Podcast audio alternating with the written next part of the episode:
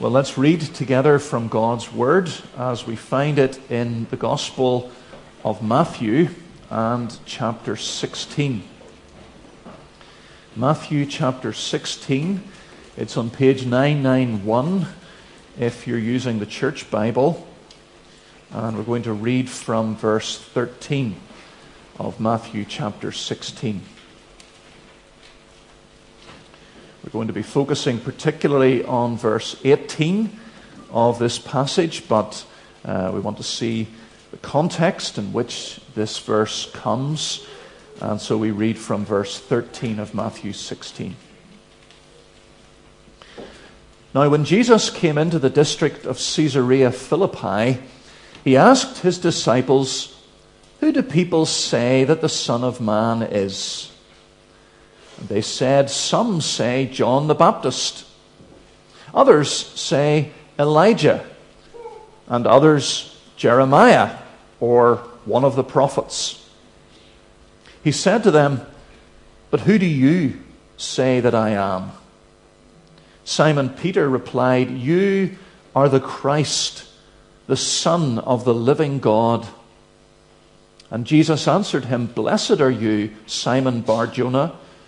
For flesh and blood has not revealed this to you, but my Father who is in heaven. And I tell you, you are Peter, and on this rock I will build my church, and the gates of hell shall not prevail against it.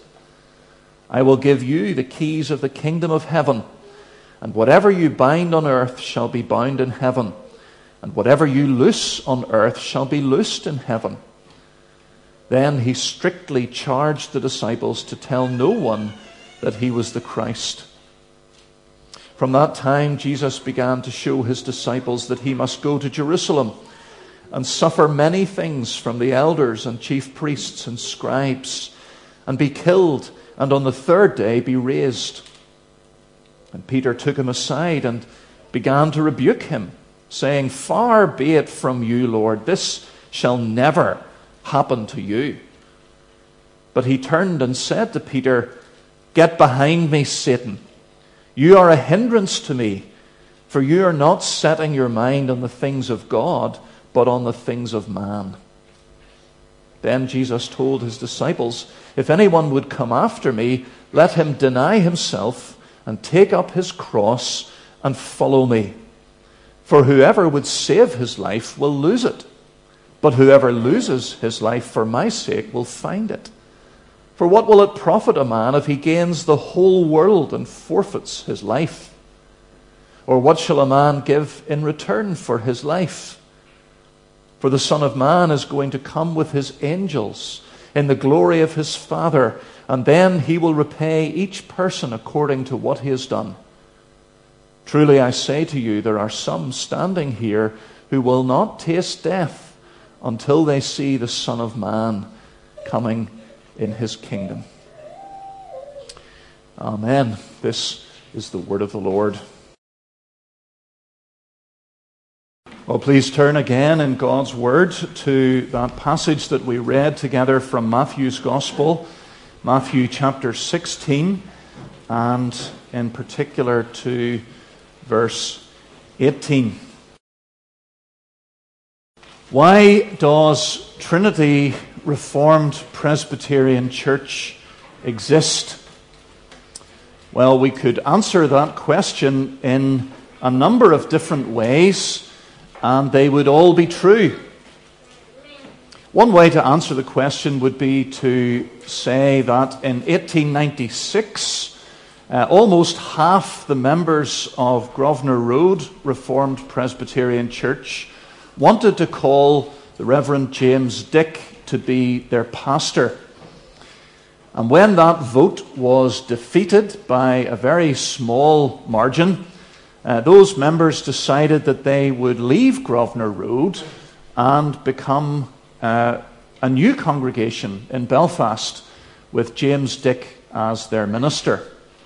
And so they bought an old Baptist church in Trinity Street uh, at the end of the Antrim Road, just off Carlisle Circus. And under Professor Dick's ministry, uh, the congregation grew considerably.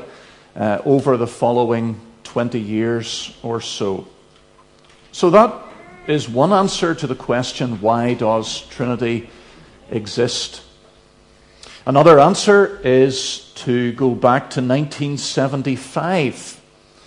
Because of a diminishing number of members, because of the troubles and other challenges associated with uh, a less than ideal location uh, in a very troubled part of Belfast during the Troubles, a group of about 20 members decided that they would relocate Trinity Street Church to the suburbs of Newtownabbey.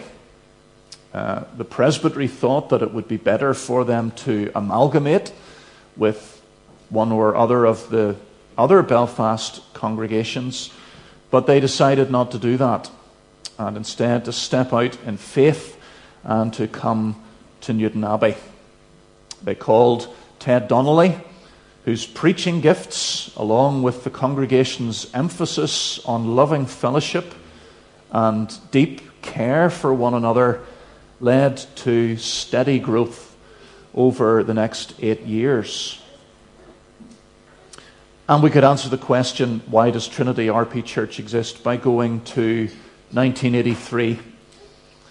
The sacrificial giving of those few members and a huge amount of practical work that was done on site by the whole congregation, which involved, uh, I understand, no small amount of child labour, uh, led to this meeting house being built here in Mossley uh, in 1983. All of those things are true. They all answer the question why does Trinity RP Church exist? But the ultimate answer the definitive answer to that question goes back much further than 1983 or even 1896. It is a much more fundamental answer to the question. And the answer is found in Matthew 16, verse 18, where the Lord Jesus says this I will build my church, and the gates of hell shall not prevail against it. The word my there is emphatic in the original language. It's as though uh, Matthew is underlining it with red pen and highlighting it. And also, the word my is a very unusual word on Jesus' lips. He rarely calls anything his. And so, whenever he does, it comes home with great force. The church, you see, is not a human project. Trinity Reformed Presbyterian Church is not the creation of James Dick or Ted Donnelly or anyone else. Ultimately, it is the supernatural work of Jesus Christ. So I want us to think about this verse this morning under four simple headings. First of all, the meaning of the church. The meaning of the church. Jesus says, I will build my church. What is a church? What is the church? What do people think goes on behind these doors on a Sunday? Uh, maybe this is your first time here uh, inside this building and you've driven past and you've often wondered that yourself. What is the church? Well, it's not a social club for people of a kind of religious bent who like singing and listening to sermons and thinking about the world to come. That's not what the church is. It's not a psychological support group to help weak people on the brink of a nervous breakdown to cope with the harsh realities of life. It's not a place to send children to keep them out of mischief for a few hours and try to instill in them some good moral principles many people think that that is exactly what the church is one or all of those things. But when Jesus says here that he will build his church, he's using a word that the disciples listening to him would have been very familiar with. Because it was a word that had been used for 1500 years in the Old Testament to describe the people of Israel. God called the people of Israel out of the world to be different from the rest of the world, to be holy, to belong to Him, to be His prized possession, to worship Him and serve Him and love Him and tell the rest of the world all about Him. They were to be set apart from the other nations. They were to live every single part of their lives by God's word. God began by miraculously rescuing them from slavery in Egypt, where they spent their days doing hard labor for the Pharaoh. And then, after he saved them, after he brought them out of Egypt through the Red Sea, through the wilderness, he gave them his law so that they would know how to live as his holy people in the world. And he promised that he would be with them.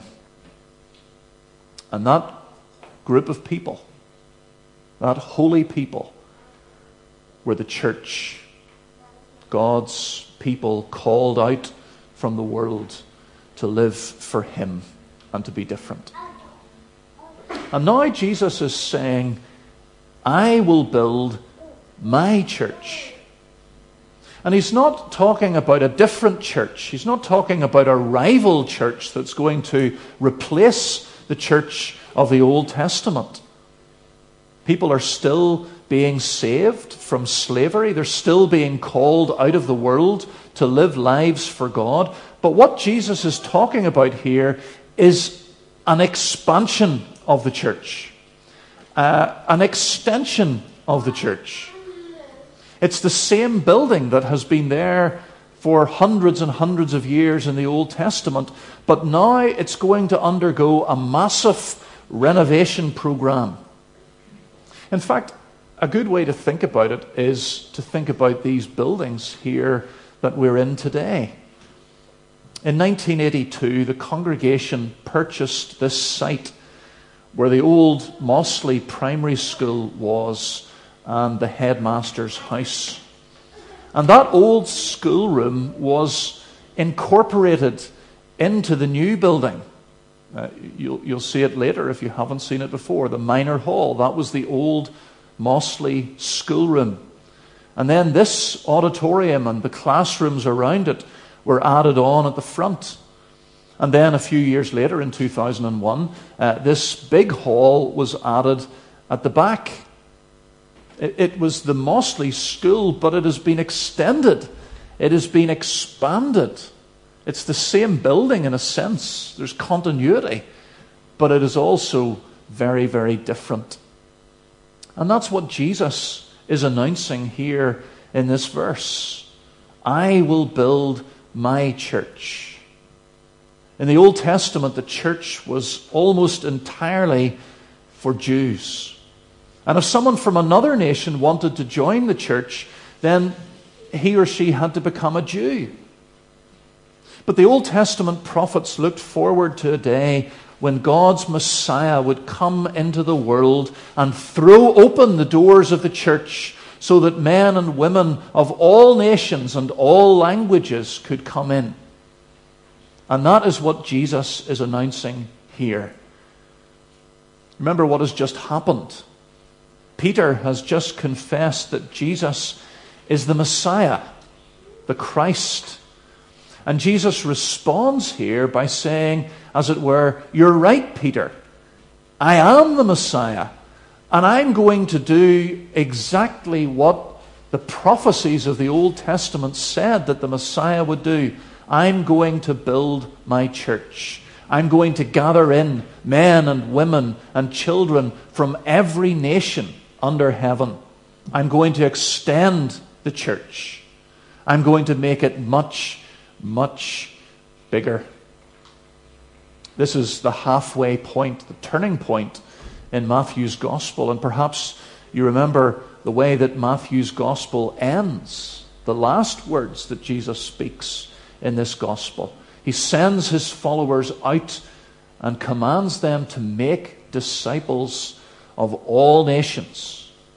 Go out into all the nations of the world, to the ends of the earth, and bring in men and women and boys and girls to be set apart for God, just like Israel was in the Old Testament.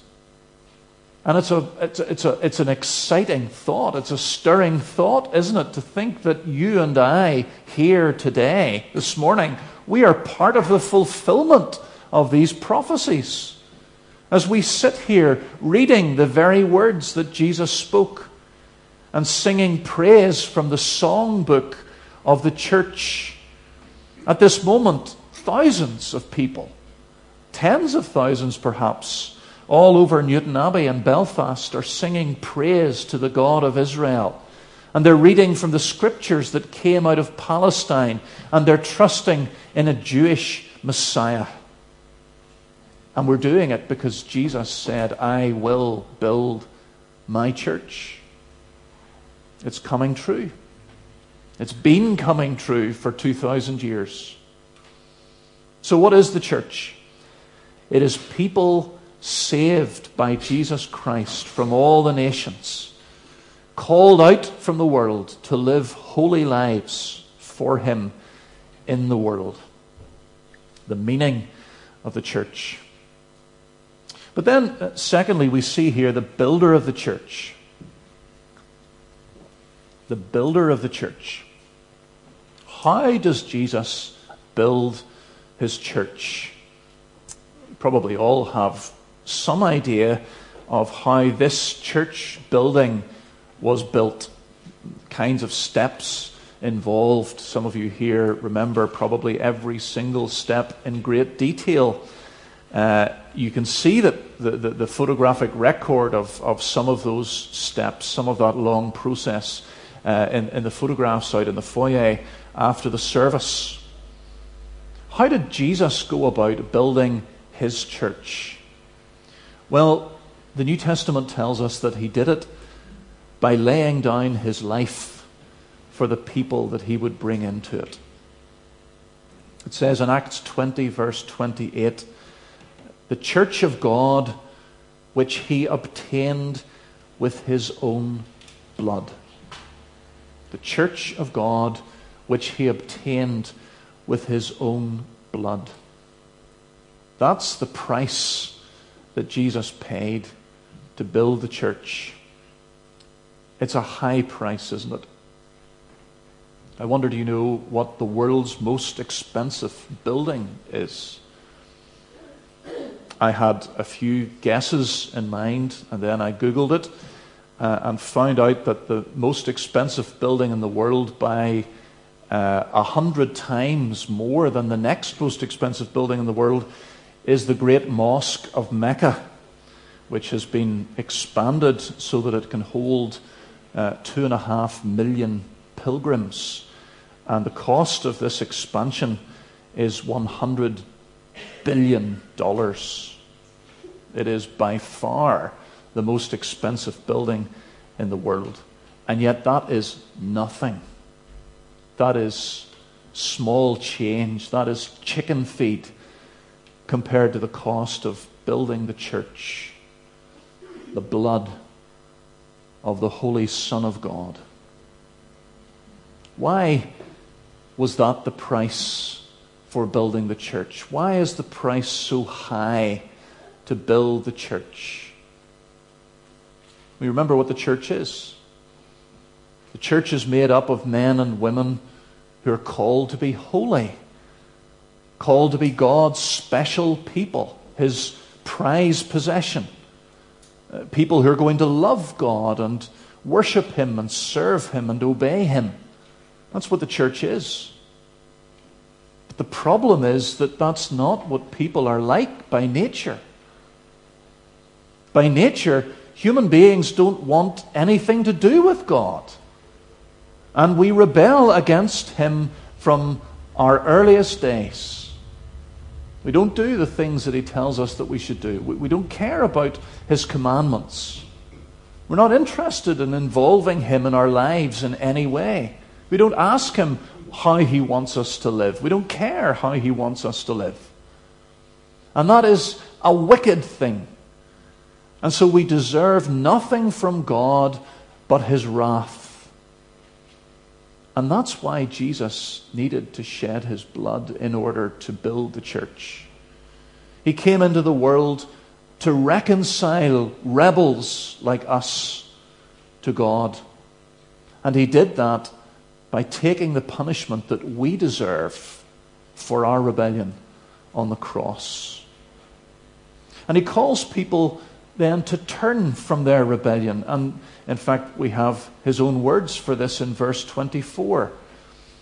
Jesus told the disciples, If anyone would come after me, let him deny himself and take up his cross and follow me. That's what Jesus is calling people to do. Turn away from your own old rebellious way of life and follow me. And when people hear his voice and when they respond to his words, they become part of this church that Jesus is building. Now, they might hear the voice of Jesus in all kinds of ways. They might hear his voice in the preaching of a sermon like this one, or they might hear the voice of Jesus through a friend sharing the good news of the Christian message over coffee.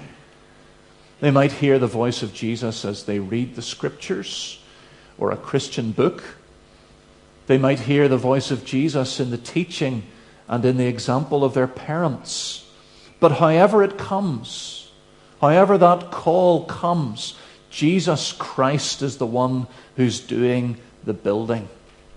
He uses us, but He is the builder. It's His voice that they hear. And because the church is built by Jesus, that means that He gets to call the shots in the church. He decides the rules. He decides who is in and who is out. He decides who can lead and who can preach and what should happen when we gather together like this to worship. It's His church. He built it. He paid for it with His own blood, and so He gets to decide everything. It's not me as the minister. It's not the elders and the deacons who get to decide these things. He built the church. He owns the church. He says it is my church, and so he sets the rules. You imagine going to stay at a friend's house for a few days and, and you start rearranging their furniture. And you decide, this is a horrible, horrible color on this wall. I'm, I'm going to repaint that. Uh, and maybe you decide that you think that their, broadband deal isn't very good, and you, you decide that you're going to switch their broadband provider. It wouldn't take very long, unless you have an unusually patient friend, uh, before they say, Excuse me, who do you think you are? This is not your house. What you like, what you want, really couldn't matter less here. This is my house. My house, my rules. Jesus is the builder of the church. And that's what he says, in effect My house, my rules. And then, because the church is built by Jesus Christ with his blood, it means that it is inestimably valuable. People value things that are owned by famous people, don't they? Uh, even very trivial things. If they were owned by someone famous, then suddenly they become valuable. The guitar that Jimi Hendrix played at Woodstock Festival, uh, iconically all those years ago, sold for 1.6 million pounds. That's almost understandable if you're really into Jimi Hendrix and rock music and all the rest of it. But the kitchen stool that Jimi Hendrix once sat on sold for £6,000. Charlie Chaplin's moustache that he wore in his film The Great Dictator sold for £12,000. And it wasn't so very long ago that I read about a piece of toast half eaten by the Beatle George Harrison, which was being offered for sale on an auction. These things are supposed to be valuable, they're supposed to be precious just because they belong to someone famous. Well, the church is the most precious possession in the universe because it is Christ's. My church. I will build it. And perhaps some of us need to be reminded of the value of the church. Perhaps we've lost sight of that. We don't appreciate just how valuable it is because it is Christ's church. Perhaps we're too quick to criticize the church rather than weep over its weaknesses. I'm going to be singing at the end of our service from Psalm 102, verse 14, where the psalmist says, speaking about the church, her stones are dear to your servants. Her very dust moves them to pity. I wonder, is that how we feel about the church of Jesus Christ? It's not perfect. Of course, it's not perfect. We know that. But it is still the church of Jesus Christ. And he laid down his life for it. The builder of the church. And then, thirdly, uh, let's think about the fabric of the church. The fabric the materials of the church. And the church is built of people who love Jesus Christ. That's the fabric of the church. It's not bricks and mortar, it's people. It's people who love Jesus, who believe that Jesus is the Christ, who are living the kind of life that Jesus calls them to live for His glory and in His strength. And we see that in this passage. The beginning of the verse says, uh, Jesus says, You are Peter, and on this rock I will build my church. Now, why does Jesus say that? Well, he says that because of what Peter has just said in verse 16. In verse 16, Peter said, You are the Christ, the Son of the living God. Jesus asked the disciples, Who do you think I am? Who do you believe? What do you believe about me? And Peter says, I believe that you are the Christ. You are God's Messiah, the Son of the living God. And Jesus says, I will build my church on this rock. The church is built, in other words, of people who can say what Peter said. I believe that Jesus of Nazareth, this Jesus of Nazareth, this carpenter from the back of beyond who lived 2,000 years ago, I believe that he's not just a carpenter. He's not just an itinerant preacher. He's not just a, a, a good teacher of moral values. I believe that he is the Christ and the Son of the living God. And I am trusting in Him and Him alone to save me from the judgment of God that I deserve because of my rebellion against God. And I am going to obey Him as my Lord. I believe that the church is Jesus' church and that my life must revolve around Him. That's what the fabric of the church is. People who can say that People who believe that with all their heart. Hangers on and nominal members who have their names on a membership roll but never show their face or rarely show their face and never get involved and they seem to have no interest at all in serving Jesus Christ. They're not part of the fabric of the church. We're not a company of perfect people. You don't need to stay in Trinity too long before you discover that. But the people here are not a bunch of hypocrites either. We're people who sincerely love the Lord Jesus Christ, and we are trying to live for Him in the world as He's called us to, as consistently as we possibly can. We would be the first to admit that we don't do that perfectly, that there is a great deal of inconsistency and failure. But we are trying, in the strength that God provides, to live for Him in our personal lives, in our families, in our marriages, in our workplaces, in our community.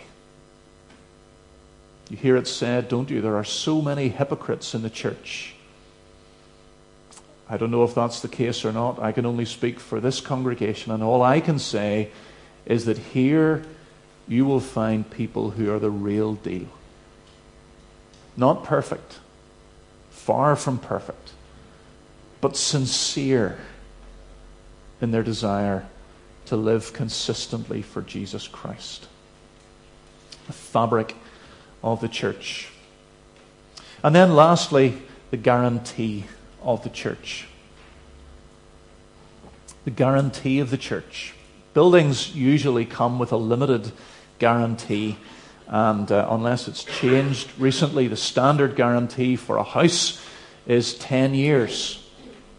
It's not very long because builders are well aware that no matter how carefully they build and no matter how high quality the materials may be, every building decays over time. The damp, the cold, the heat, the wind, uh, it all takes its toll on the structure. It'd be very unusual, I think, to find any builder that was prepared to give a lifetime guarantee for his building. And yet, that is precisely what Jesus gives us here. Very striking words, isn't it, in verse 18? Jesus says, I will build my church, and the gates of hell shall not prevail against it. Literally, he says, the gates of Hades shall not prevail against it. Hades is just another way of saying death. To be overcome, to be prevailed against by Hades, is to die. It means to crumble into ruins and to cease to exist. And Jesus is saying here that that will never, ever happen to this building. The church of Christ cannot and will not die. It will never cease to exist to all eternity. Why not? Well, not because of the durability of the materials. We've seen that the church is built with you and me. We're not great building materials. We are weak. We are stumbling, disobedient, cowardly, selfish, flawed men and women. So, how can Jesus be so confident that the church will never die? And of course, the answer is that it depends on the quality of the builder. I will build my church. If these were just the words of an overconfident first century traveling carpenter turned preacher, how stupid and empty and ridiculous they would sound. But they're not, are they? They're the words of the Christ, the Son of the living God. The one who's building the church is the one who built the universe, who created everything that exists by a word. And so, if Jesus says that the church will never die, then it will never die. And that is so encouraging, isn't it? And so comforting for you and for me. Christians belong to something that is utterly secure. There is no power in the universe that can destroy the church. The gates of Hades cannot prevail, shall not prevail against it. Just think how much human beings invest in security.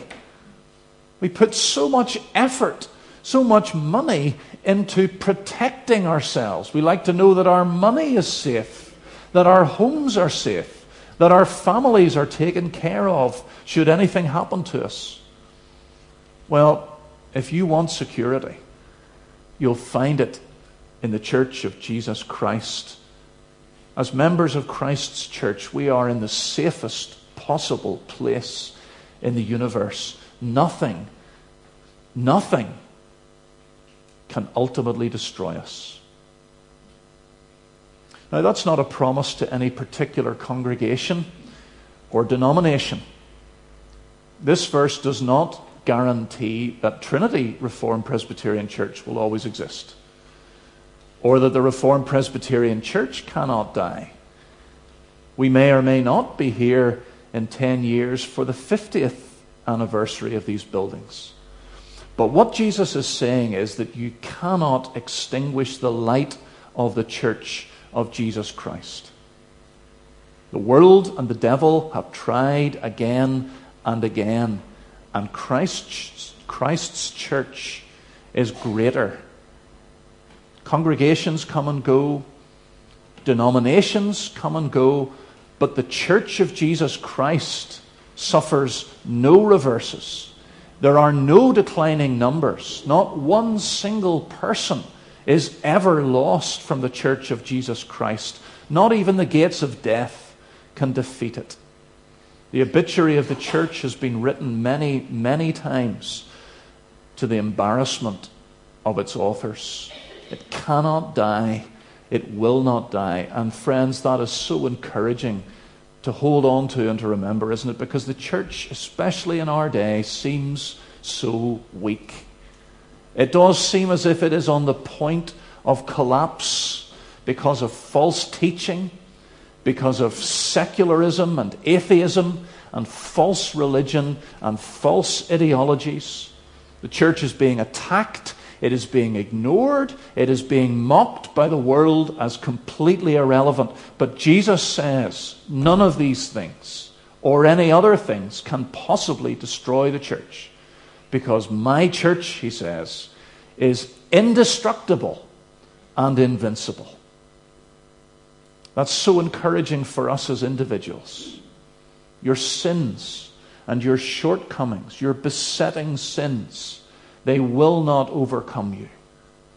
Your physical death will not overcome you. Death itself can only bring you into the immediate presence of Jesus Christ. The devil will not overcome you. If you are a Christian, if you are a member of the church, if you are a stone, a living stone in Christ's church, then the gates of Hades shall not prevail against you. That is an ironclad guarantee. So, why does Trinity Reformed Presbyterian Church exist today? It's because Jesus Christ is building his church. It's because he came to earth 2,000 years ago and gave his life, his blood, on the cross for the men and the women, the young people and the children who are here today. He called us out of the world to be different from the world to belong to Him, to love Him, to worship Him, and to live for Him. And by the grace of God, that's what we seek to do day by day. And we trust we'll continue to do in the years to come. I will build my church, Jesus says, and the gates of hell shall not prevail against it. Amen. Let us pray. Our Heavenly Father, we thank you for this uh, wonderful assurance that we have that the Lord Jesus Christ is building his church. We thank you that we can look back not just on 40 years, uh, not even just on 130 years, but that we can look back over 2,000 years since the Lord Jesus made this declaration. And we can see how it has been fulfilled because the gospel of Jesus Christ has gone out to the ends of the earth. And we rejoice, O oh God, that today there are men and women and children from every nation under heaven who confess Jesus as the Christ, the Son of the living God. We pray that you would continue to build your church here in Newtownabbey. We pray that you would build up this congregation as you have done uh, over the decades. We pray, Lord God, that you would uh, use us to uh, share the good news with the people of this community. We pray that they would hear this good news from our lips and that you would add them to the church.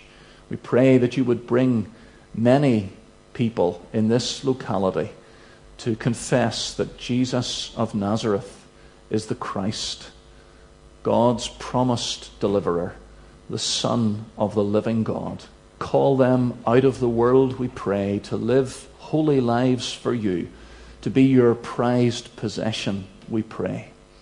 Father, we thank you for this day that we have to celebrate these things together, to give thanks to you, to acknowledge that you are the one who is doing these things, uh, that all the glory belongs to you because you are the builder of the church. Father, we thank you for the food and the drink that has been provided for us. We thank you for the ladies in particular who have done so much work in preparing this meal for us.